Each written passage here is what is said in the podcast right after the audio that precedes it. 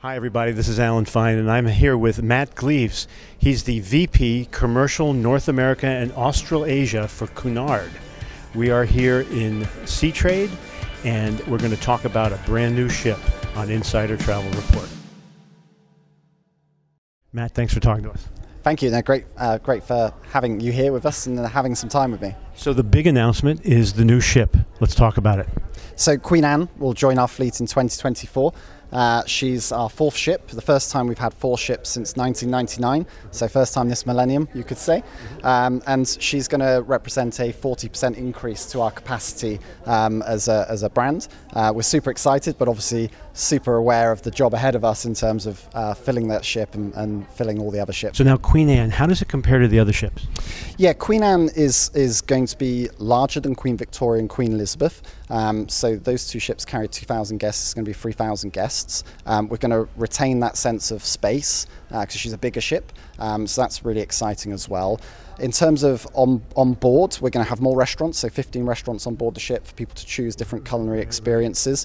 Um, and we've also, got, we've also listened to our guests, so uh, a few years back we introduced the Britannia Club Um, uh, segment of the ship, right. uh, which was fairly sweet class. Yeah, sweet. Yeah, just just between the sweets and the Britannia, um, and it was very popular. It's always very popular. Sells out very quickly when we launch, and so we've taken the step to increase the capacity there two hundred percent on uh, on Queen Anne compared to Queen Victoria and Queen Elizabeth. Otherwise, are the are the uh, class of uh, suites the same? And, and yeah, you, uh, uh, Cunard guests can expect to have the same choices as they have today. Uh, we're just changing the balance a little bit in response to uh, you know guest demand, which is. which is great to be able to do. You talked a lot about, uh, at the press conference, about the design.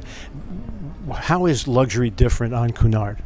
Yeah, I think luxury luxury is about feeling special, feeling free, feeling inspired, and giving guests the opportunity to do that on board Cunard, I think, is what sets us apart. It's the little touches. It's those white glove when you're having your afternoon tea served. Um, you know, it's, it's those little signature moments that make luxury for Cunard, I think, and knowing that guests can experience luxury on their terms, um, which is really important to us as well. But, but everybody does that. There, there's something else. There's a there's a th history. Yeah. It's it's the history and the and and and I, and the design goes. You went back and found fonts from. Just yeah, explain yeah. that a little bit. Well, so um, we've got an ar not many brands have an archive. Yeah. So we have an archive up in Liverpool where we've got amazing stuff that's yeah. been preserved by the University of Liverpool over years, and um, you know, the designers have been using that to tap in for inspiration going forwards. We're obviously extremely proud of our heritage, so we've got a lot of heritage that we can lean on that other brands can't. We own that space, um, so that's that's really exciting. But equally, you're using it to build forwards for the future. Right. And I feel like if you were blindfolded and you were dropped on a Cunard ship,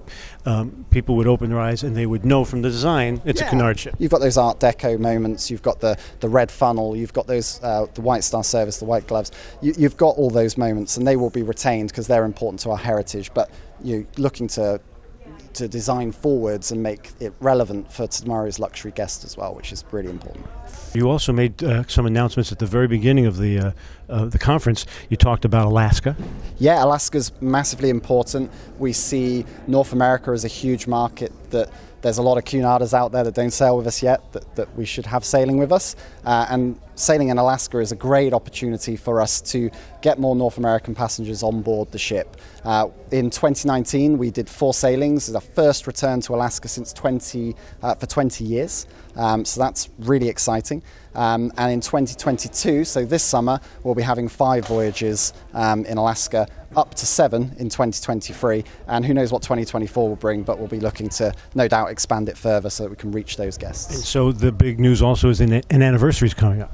Yeah, it is. Uh, so it's our hundredth anniversary next year for World Voyages. Um, we've uh, one of the first brands, or the first brand to do World Voyages. Uh, we've got Queen Victoria and Queen Mary Two sailing around the world, celebrating that cent centenary um, and stopping at some of the iconic ports that the first ships uh, did way back in, in uh, nineteen twenty-two, nineteen twenty-three when they sailed. But so, so you're the new V P. How, how hard has it been to ramp up?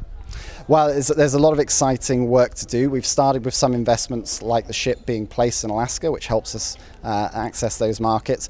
Pre-pandemic as well, we were aware of the ship coming and obviously made some investments in the team, restructuring the sales team, um, bringing some new heads in to help talk to travel advisors on a, on a daily basis and give them more touch points. Uh, we'll be looking to continue that investment, working with travel advisors to understand where we should be doing that and where, where we shouldn't, um, but equally working across marketing and other investment opportunities. But I was referring to you. You're the new boy, and yeah, so yeah. Has it been hard to ramp up?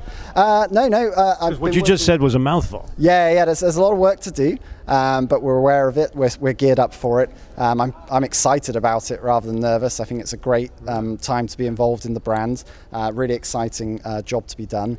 Um, I've been working with the brand on and off for twelve years in the corporation, um, and yeah, look, uh, yeah, it is a big job, uh, but a job I'm excited to do. And for the travel advisors who already sell Cunard, they can still listen to this, but for the ones who are, are new to it, how do they get involved? Where do they go online, and, and what tools do you have for them? Yeah, look, um, uh, our, our V P of Sales, Jamie Peko, get in touch with her. She'll, she'll provide you with the support. Uh, we've got loads of training materials, and obviously, you know, where we can, try and get get people on board the ships and experience it a little bit for themselves. You know, the best advocates are those that have sailed, so we're always looking to do that where we can. And, and if, is there a website?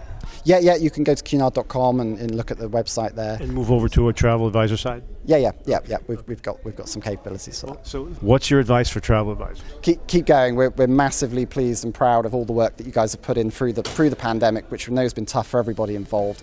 Thank you for your support. Please continue it, and look forward to working with you all in the future. Thank you for talking to us. Thank you. And this is Alan Fine for Insider Travel Report.